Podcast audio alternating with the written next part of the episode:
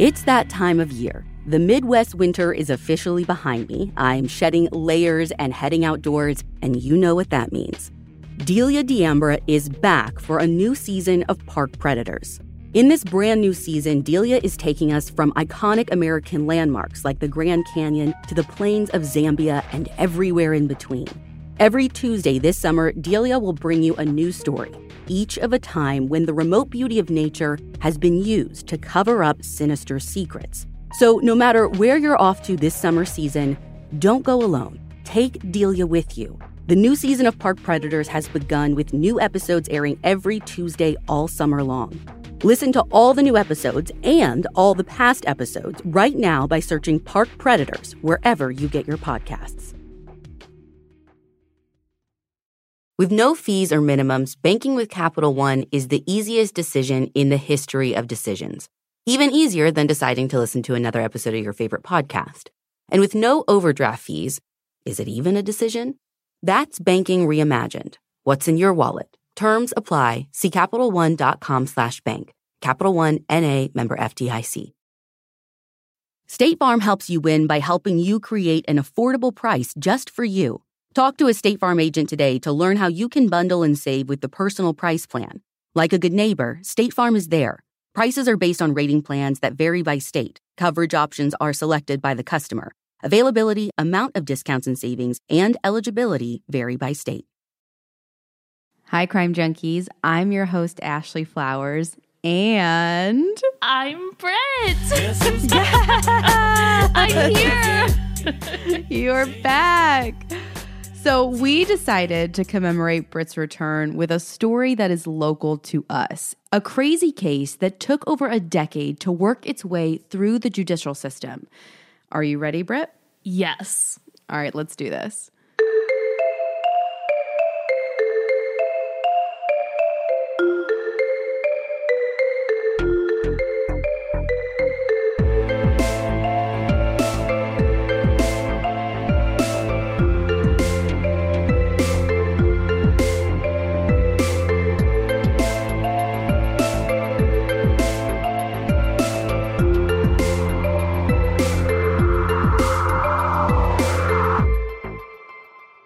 Our story starts on September 28th of 2000 in a very small town near southern Indiana. That evening, a man named David Camm was playing basketball with 9 to 10 other buddies in a gym that was just minutes from his home. David was living a pretty normal life, like at least in the 2000s. He was married, he was a father of two, one boy, one girl, and from the outside, like it always does, it seemed like he was living an idyllic life. He had worked for the state police for some time, but in the months before this, he had actually finally left to pursue a career in his family's business. He had more time at home, he had better hours, and he had more money. It seemed like everything was working out for him. But on this night, just before 9:20, David leaves and heads home, expecting that when he gets there, he's going to see his wife Kim, who's 35, their son Brad, who's 7, and his daughter Jill, who's 5. But when Dave pulls into the driveway, he immediately knows everything is wrong. And from that moment on, his entire world is turned upside down. When David pulls into the driveway, he sees the garage door open and a body laying on the floor with a stream of blood coming from that direction. Oh my God. And that's when he sees his wife, Kim. Right away, he hops out of his truck and just starts yelling for her Kim, Kim. But he said that he could tell as soon as he got to her that she was gone. And that's when it hits him the kids. Where are the kids? Oh my God. I'm so. Oh, this is hitting close to home now at this point. Well, yeah, we, I mean, you now are a mother of two. And so he gets home, he sees his wife dead. He looks around and realizes that Brad and Jill are still inside the SUV.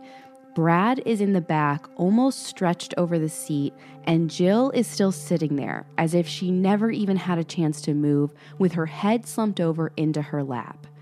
David reaches over Jill and tries to see if Brad is alive, but he isn't. His entire family is non responsive.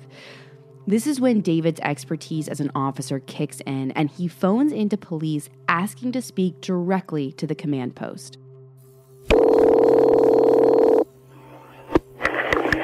State Police Radio. Patrice, can I help you? Patrice, it's Dave Camm. Let me talk to Post Command right now. Okay, he's on another line. Right line. now, let me talk to Post Command. Hold on. You're my only truth. I need you like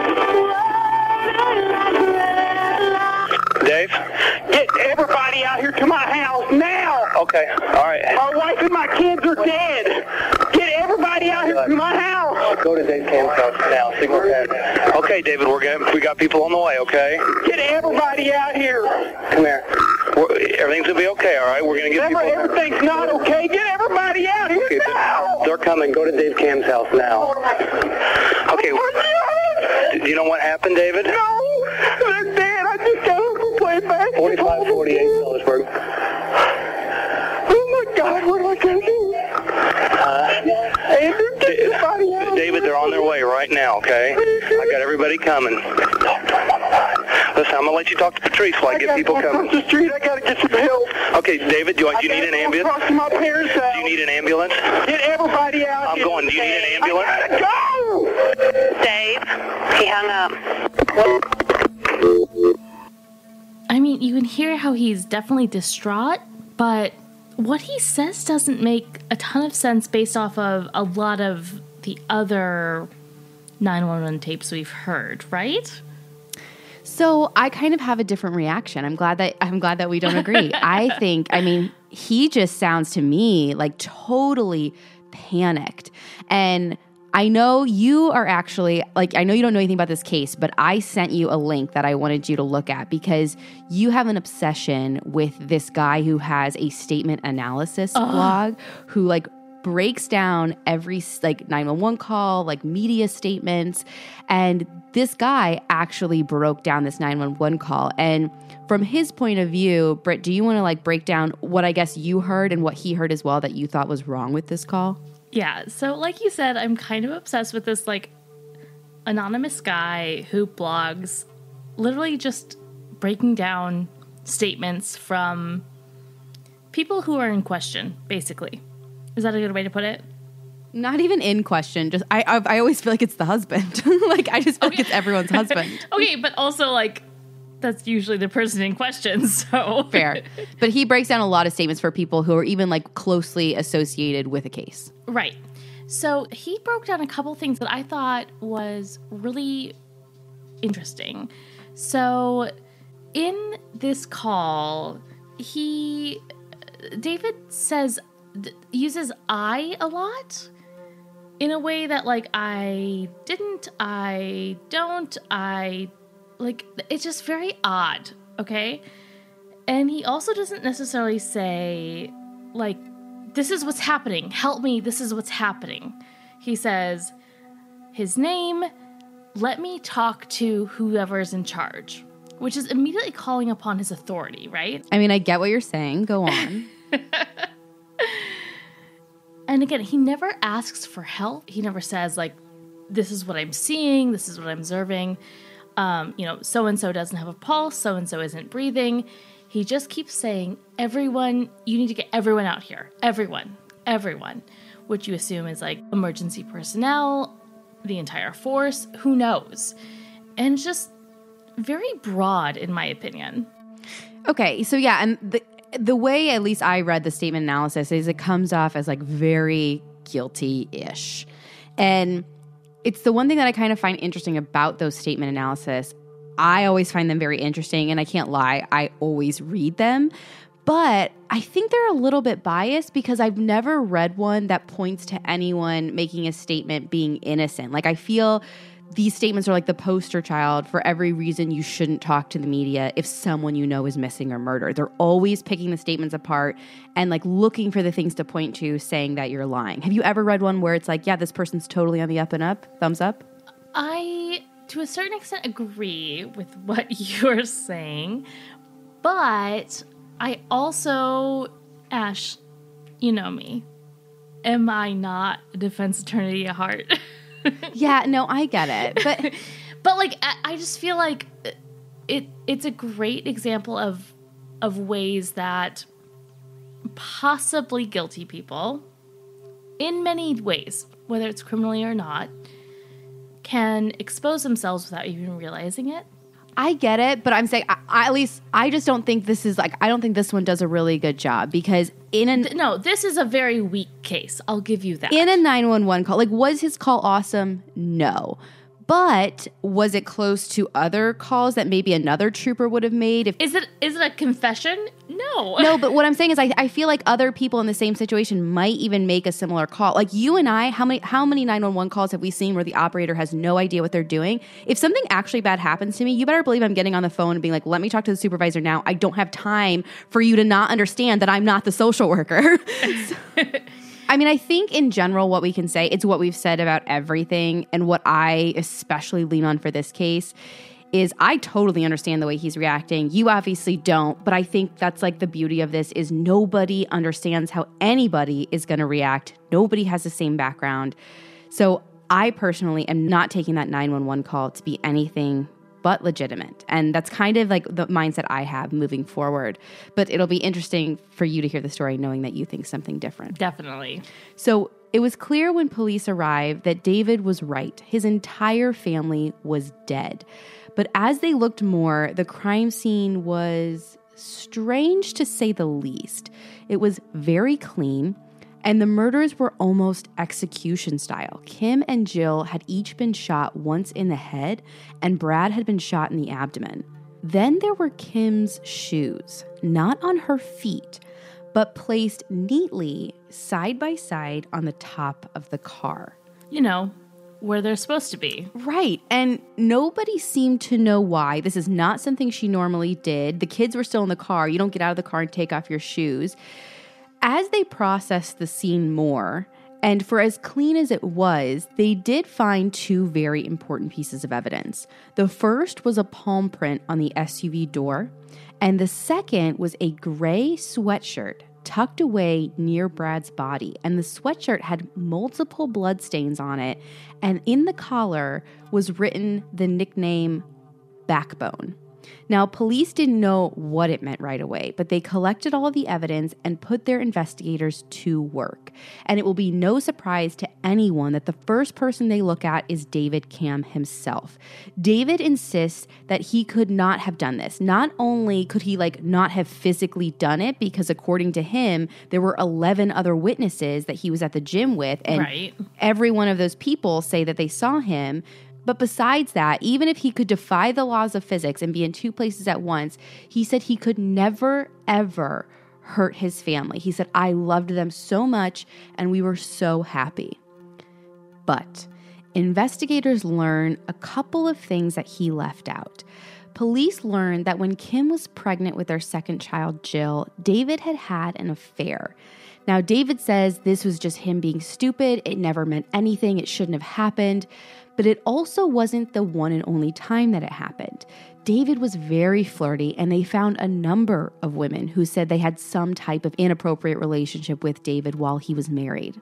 And all of these affairs, this is what police and prosecution believed to be his motive going into the first trial. And shortly after the Camm family is murdered, David was charged. And at first, Kim's family was shocked. They couldn't even believe that David would have done this. They knew him, they spent time with him, and it didn't seem possible. Okay, but he has a super solid alibi. There was, what, 10 or 11 people who can say he was there at that time? Yeah, it, it's crazy to me because the theory that they come up with is that they played a series of games that night in the gym. And they say, We know for sure that David played the first game and the last game. And the prosecution is saying, Oh, he was just being really strategic and making an alibi for himself. So they think that he played the first, then left, killed his family, came back, and played the last. Oh, that's dark. It is really dark, but everybody says that he was there the whole time. There was even a guy who said that he talked to David while the other guys were playing. But police believe that Dave was either really sneaky or his friends were covering for him. Okay, so, Ash, if this were you, 100%, I would cover. We're ride or die, right? Oh, yeah, police can never believe us ever. I mean, I I don't like need to even know what you did. Like, yeah, you were with me. But I'm not sure I even know 11 people, let alone could convince 11 people to cover for me. So I totally agree. That's the crazy part to me, too. Like getting 11 people to have the exact same story. And over the course, you'll see, like I said in the beginning, this plays out over a decade and nobody changes their story. But That's a long time for a lot of people. I agree. But police were confident that they knew what happened and all of these 11 people were lying. They were confident because they thought they had something else besides motive. They felt like they had physical evidence. What? When they processed everything at the scene fully, that included David's clothes that he was wearing the night when he said he found his family and called police. When they tested his sweatshirt, they found eight microscopic splatters of blood, and it was Jill's blood. An expert later hired by the prosecution said this was clearly the pattern made by high velocity blood spatter, and this was proof that he was the one who pulled the trigger that night. Now, they also found something else when doing the autopsies. When the medical examiner was undressing Jill, she said that she was taking off her underwear and saw blood. And she said she knew immediately that the case was going to be so much more complicated than she originally anticipated. She said the exam showed that Jill had suffered blunt force trauma to her genitals, which is consistent with molestation. So, not only did police believe David had motive for murder because of his infidelity, but at the time they went to trial, they also had a theory that he'd been molesting Jill. I'm kind of surprised by that. Those theories seem completely different. I agree. I don't know if they were just trying to overwhelm the jury or it was like a double whammy or they're just trying to come up with every little piece of evidence that kind of mounts into this bigger case. But they fully believed both. They had evidence. They had women testifying that they were having affairs with him in the past. And then they had this speculation of molestation, which they felt just kind of compiled on top of it. Could they tell if this blunt force trauma was recent and was that the only trauma her body had endured and was it something they could maybe put a timeline on? Yeah, you know, I think it's actually an important point to hit on. The medical examiner said, in her personal opinion, it couldn't be anything else. It had to have been sexual assault. But she said, in her professional opinion, she can't rule out other forms of trauma. She just didn't know what they could have been. Also, this medical examiner says that the window of when this trauma could have happened was anywhere between 12 and 24 hours. Now, this is really important because if it happened within 24 hours, David would have been around Jill at the time and could have been the one to have molested her. But if it happened within just those 12 hours, David hadn't been around the kids for over 12 hours because he left the house for work around 7 in the morning and wasn't back home until after 9 p.m. when they found the bodies. So, Either way, yes, this was the only sign of Jill having been molested. They never found any physical evidence like underwear or bed sheets that would support this, and no one said they ever suspected anything or even heard Jill say anything that would make them suspicious of David or anybody. Nobody even thought this was like something going on. So there was no chance that this was like systematic abuse. Well, yeah. So normally, if you were in David Camm's shoes, I think you might be saying, okay, good. Everybody is going to think this is a crazy accusation and realize I had nothing to do with this. But kind of the opposite thing happens. What? By now, Kim's family is on board thinking that David did it. After all, police have arrested him. He's gone to trial. Now, presumed innocent isn't a real thing, unfortunately, because everyone assumes you're coming in and you're on trial because they have something against you. At least in the US, other countries have other standards. Yeah, maybe they're better at it. But a lot of the times, like, it, we have the idea of presumed innocent, but a lot of people think like the police must have something if you're in this position. So Kim's family has kind of turned and they now believe when he goes to trial that he has done it and is the murderer. So their family actually kind of takes all of this evidence that, you know, never heard anything from Jill or never suspected it because they said, you know, Jill was a fighter. She never would let someone do this to her. She was really tough. She would never not say anything.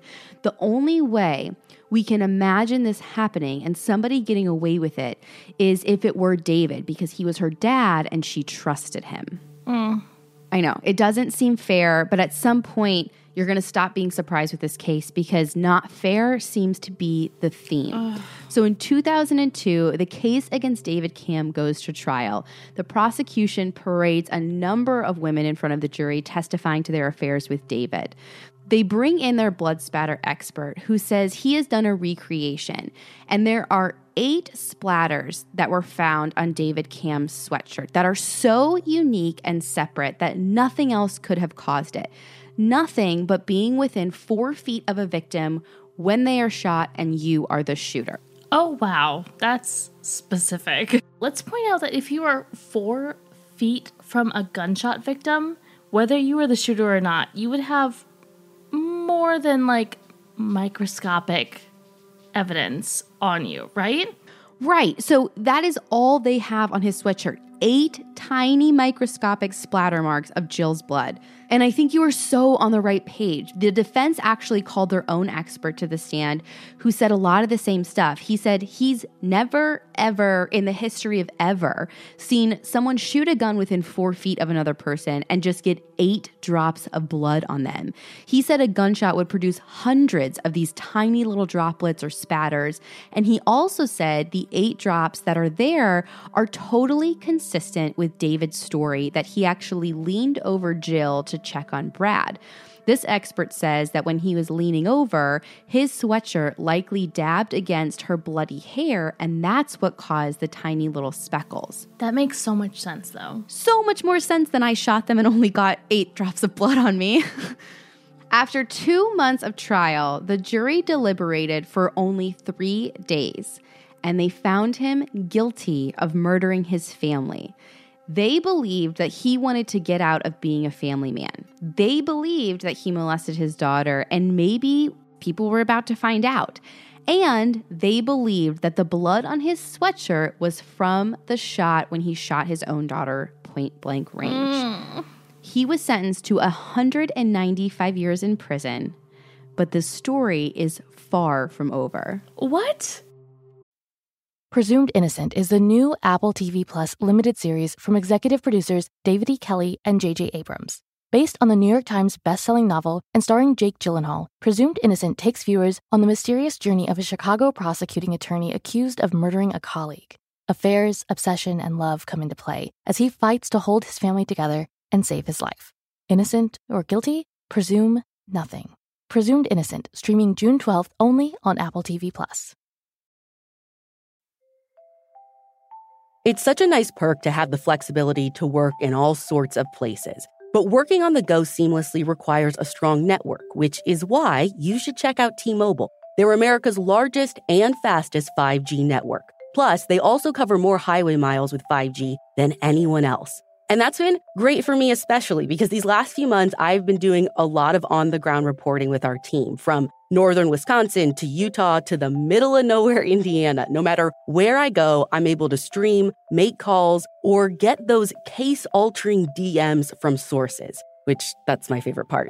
With T Mobile, you'll be covered in more places with the 5G speed you need for your life on the go. Find out more at tmobile.com slash network today. Coverage not available in some areas. Fastest based on median overall combined 5G speeds, according to analysis by Ookla of Speed Test Intelligence Data Q3 2023. See 5G device coverage and access details at tmobile.com.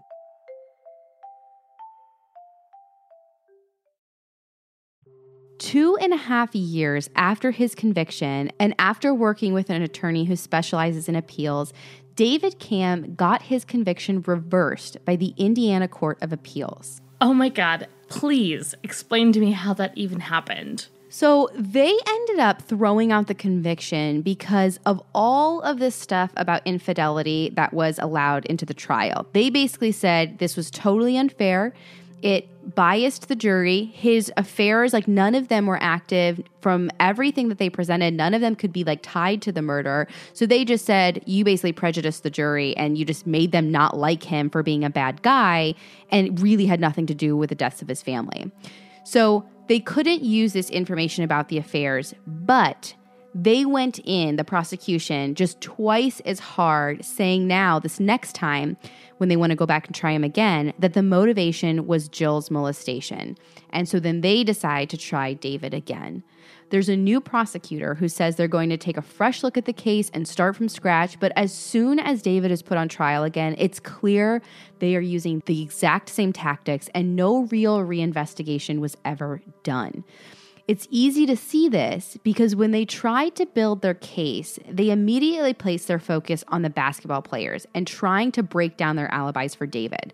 They didn't put a lot of effort into trying to investigate the physical evidence, the physical clues that they had that maybe there was another killer. That palm print on the SUV, that sweatshirt with the name Backbone written in the collar. Yeah, none of that came up in the first trial, right? Well, it didn't fit into the David Camm theory. The palm print mm. didn't match him. The sweatshirt had the victim's blood on it, but it also had DNA from an unknown male and an unknown female, neither of which was David Camm.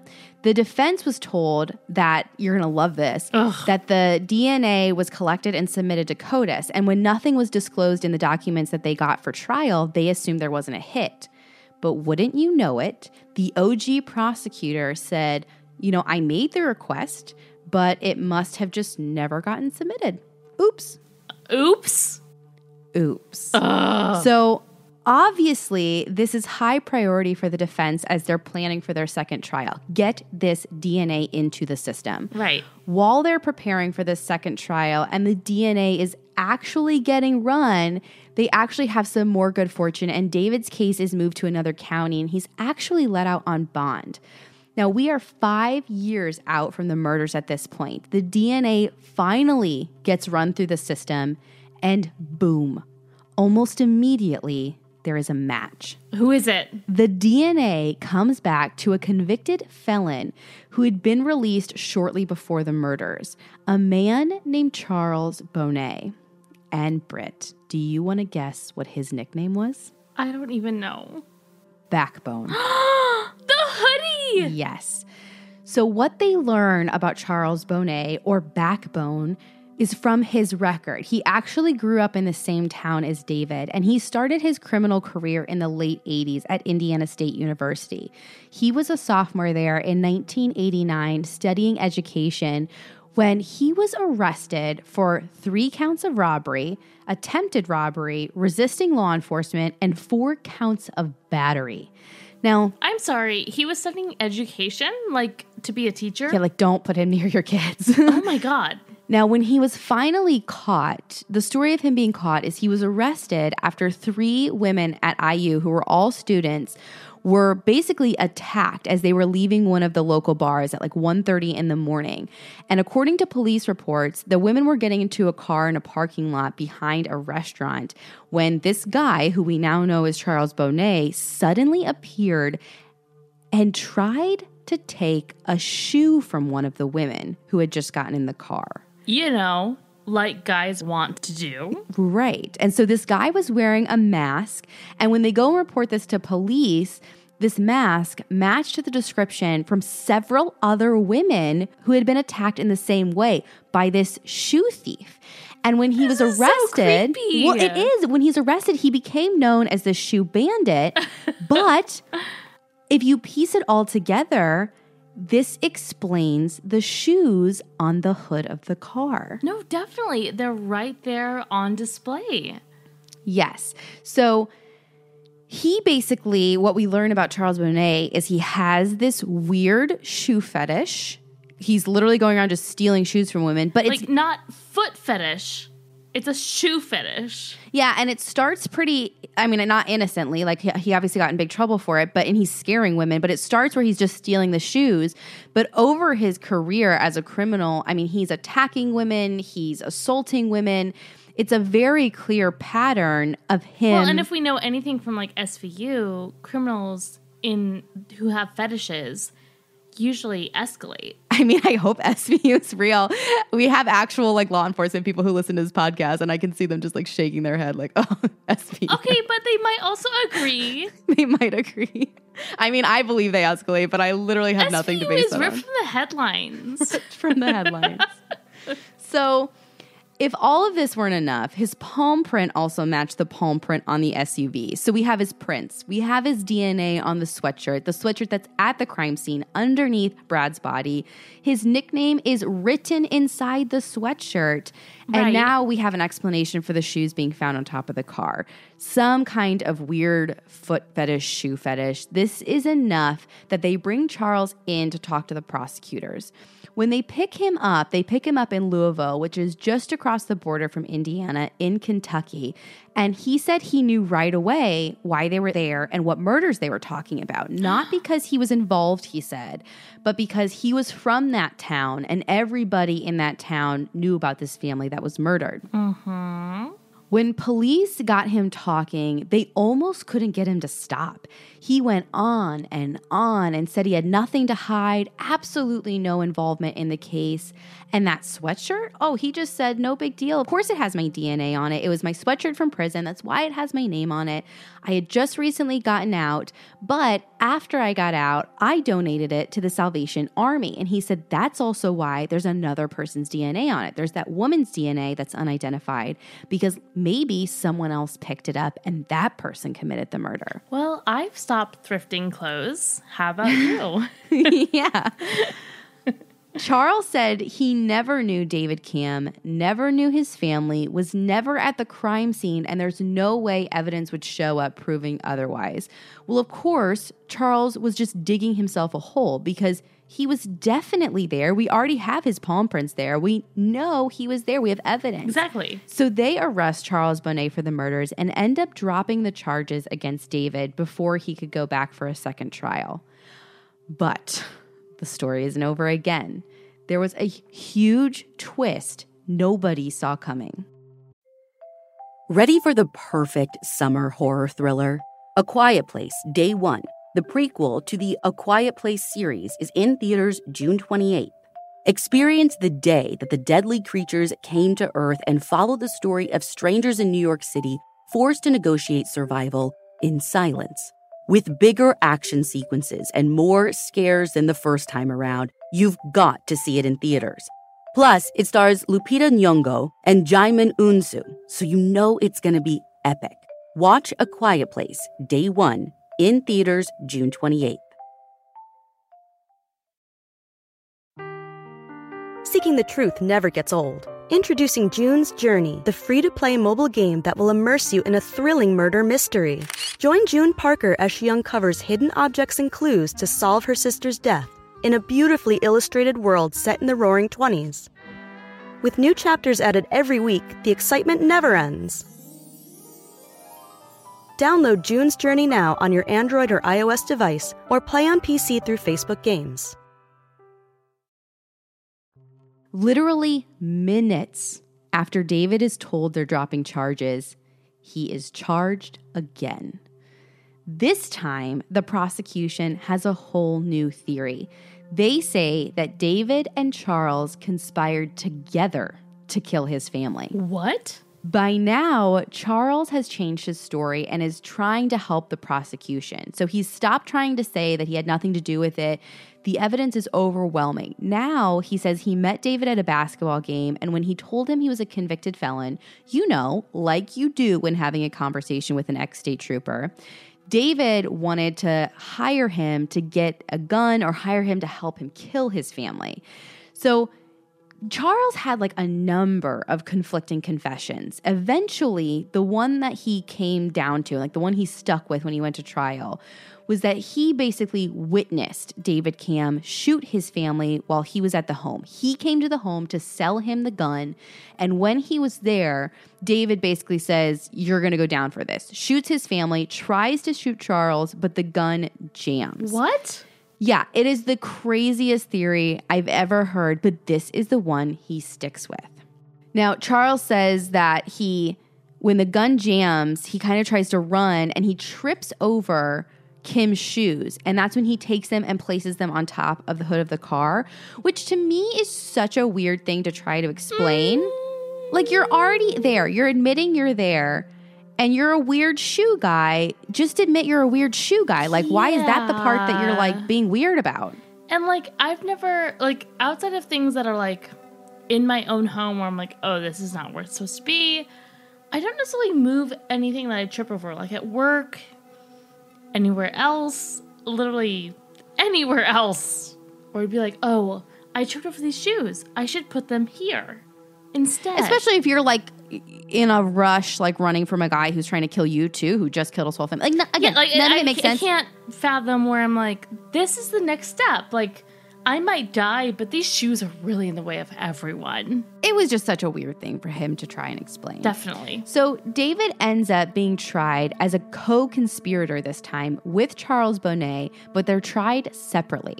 In 2006, David is found guilty again.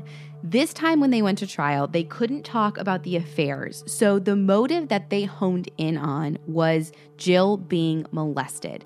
And the prosecution basically said, We have proof that she'd been molested. He had been molesting her, and somehow it was going to come out, or he was afraid that it was going to come out.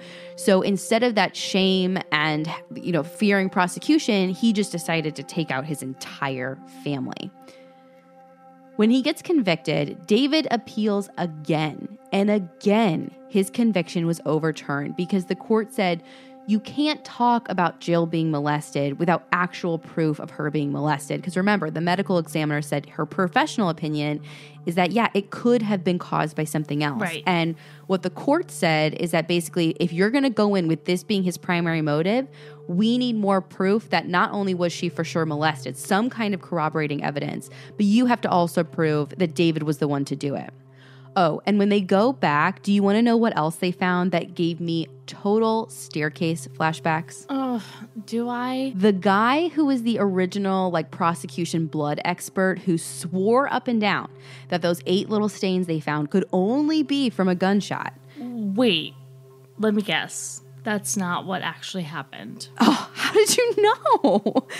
well, so what it turns out actually that this guy had falsified all of his credentials or most of his credentials. Oh, And every other person that they get to come into this courtroom actually it's like, hey, that's not right at all. Right. Multiple experts are siding with the defense and saying, like, this guy is Looney Tunes. He's like making up his own stuff.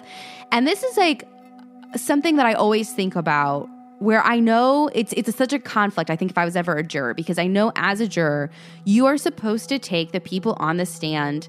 It's like the Bible. What they're saying is supposed to be real. They're supposed to have been vetted. It's a vow. Like, it's perjury to lie, right? Right. But like what's so crazy to me and something that I obviously have noticed from doing so many of these cases is you can find somebody pretty much to say anything if you're paying them. And I and you know, I think they believe it and I don't think they're perjuring themselves. I think they're going up there saying what they believe is the God's honest truth, but you can find two totally separate people who can look at the same evidence And do- find something completely different. No, totally. yeah, what are you supposed to do? How are you supposed to like, judge that like- fairly? You and I both served on a mock jury one time. Oh my god, it was awful. It- was. It was traumatic. Like, one, you're putting yourself in the hands of technically your peers, but not really. And also their interpretation of whatever is presented. And it's very, very conflicting sometimes. It is. And so David goes in front of these people and even though the second time like everything gets overturned, you would think by now, you know, he's had two convictions, overturned twice. You would think maybe at some point the prosecution like takes a step back and was like, "Wow, our evidence was whack. We have this other guy now who we didn't even have before." But But they decide to go after him a third time. no. Yes. Okay, so at this point, the affairs are off. Mhm. The molestation of the daughter is off. Mhm. So, what's the motive? So now they're going with like the most basic motive. They're saying that he wanted her life insurance, which I think her I think the life insurance and the 401k was like $600,000. Not, I mean, okay, so a lot of money, don't get me wrong, but not like, Kill your two children kind of money? Yeah. So, in this third trial, Charles even testifies this time, sticking to his last story that David basically lured him out there to like buy the gun from him. He killed his family, tried to kill Charles, tried to make it look like Charles did it, but the gun jammed and the plan went awry. This third trial is the only time everyone got to hear all of the DNA evidence, which wasn't just the sweatshirt. It turns out that Charles's DNA was also on Kim's underwear. It was also on the arm of her shirt, and it was on a broken fingernail and on the stomach of Jill's shirt. This again shows that Charles was lying up and down, even after he said he was there. His story in both trials is that David did everything and was trying to set him up. But this evidence clearly shows that he had contact with the victims. This guy cannot stop lying. And the defense said, look, there is no story anyone has presented that matches Charles attacking the family, which is clearly what happened because the DNA proves that, and then David shooting them. Like none of this makes sense. None of this fits into you know you had 3 times to present this case and this still doesn't fit. So the trial seemed to be going in their favor, but at the last minute, the judge made a shocking ruling.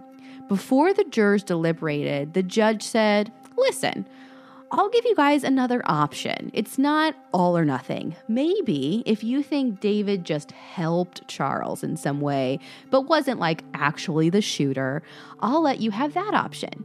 And David's defense team is fuming because this is insane. The prosecution still had no evidence that the two ever even met.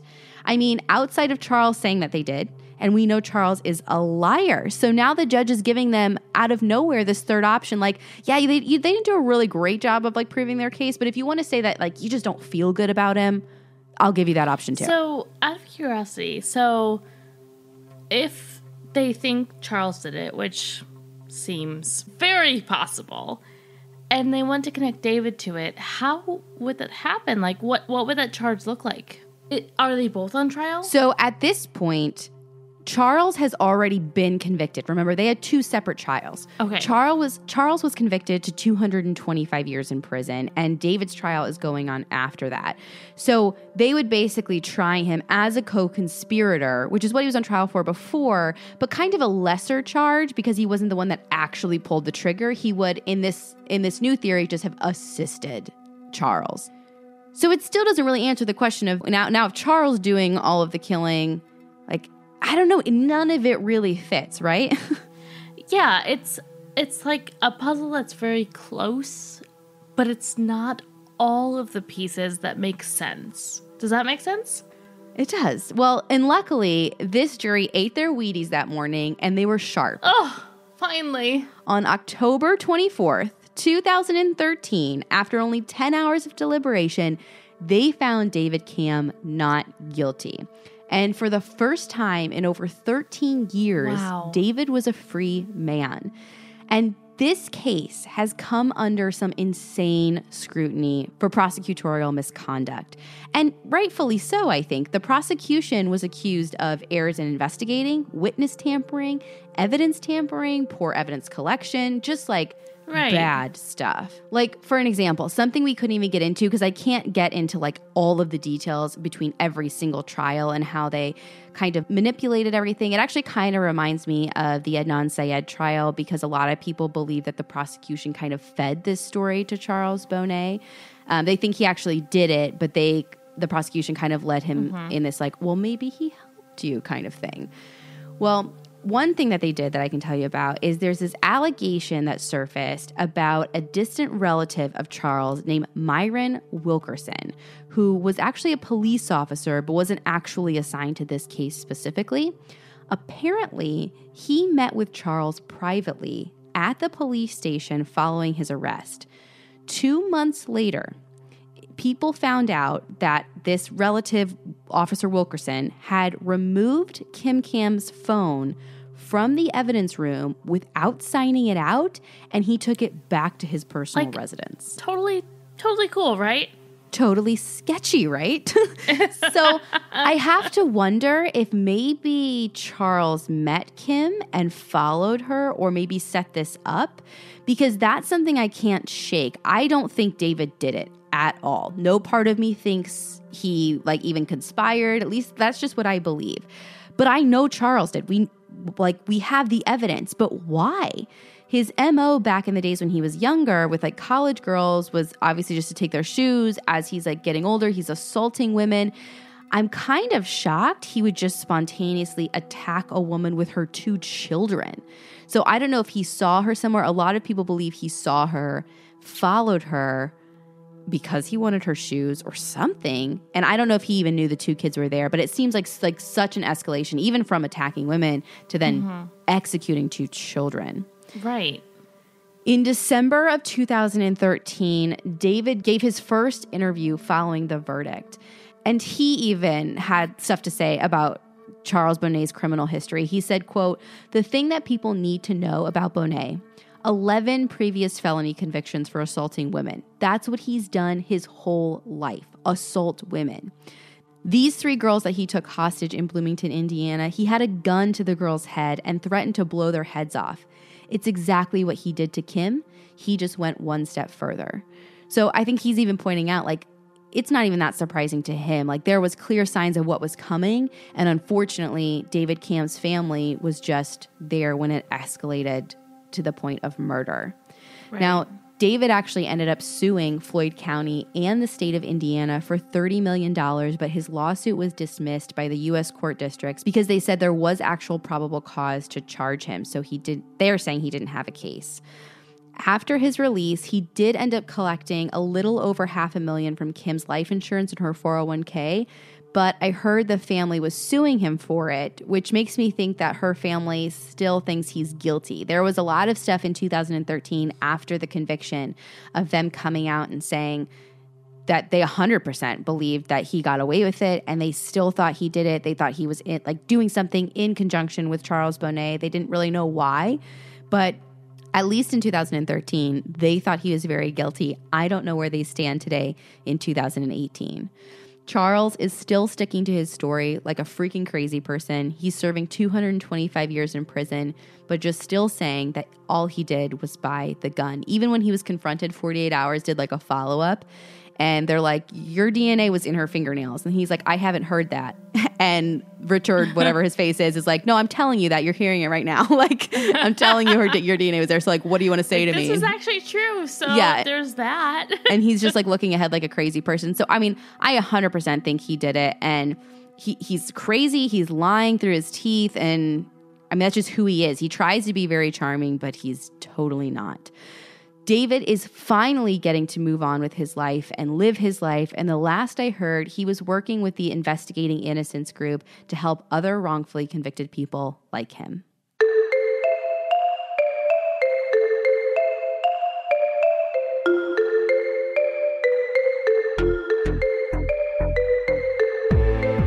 If you guys want to connect with us, you can always go to our website, crimejunkiepodcast.com, or connect with us on social media. You can follow us on Twitter at CrimeJunkiePod or on Instagram at CrimeJunkiePodcast. And we will be back next week with a brand new episode.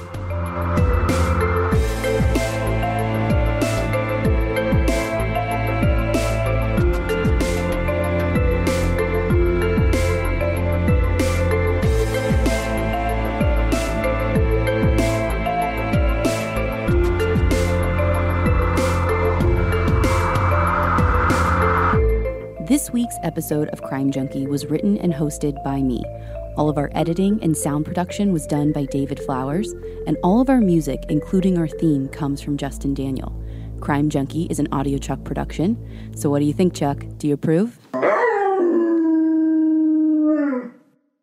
The living room is where you make some of life's most beautiful memories, but your sofa shouldn't be the one remembering them. The new life resistant high performance furniture from Ashley Store is designed to withstand all the spills, slip ups, and muddy paws that come with the best parts of life. Ashley Store's high performance sofas and recliners are soft, comfortable, and easy to clean for more mess and less stress. Shop the life resistant high performance furniture in store or online at Ashley.com. Ashley, for the love of home. Hi, everyone. Ashley Flowers here. And if you can't get enough true crime, I've got just the thing for you. I've curated the first ever 24 7 true crime channel on SiriusXM. It's called Crime Junkie Radio, and it is the ultimate destination for all things true crime, including over six years of Crime Junkie episodes and other audiochuck shows. So if you're enjoying what you're listening to right now, you'll love this channel. Download the SiriusXM app to listen to Crime Junkie Radio today.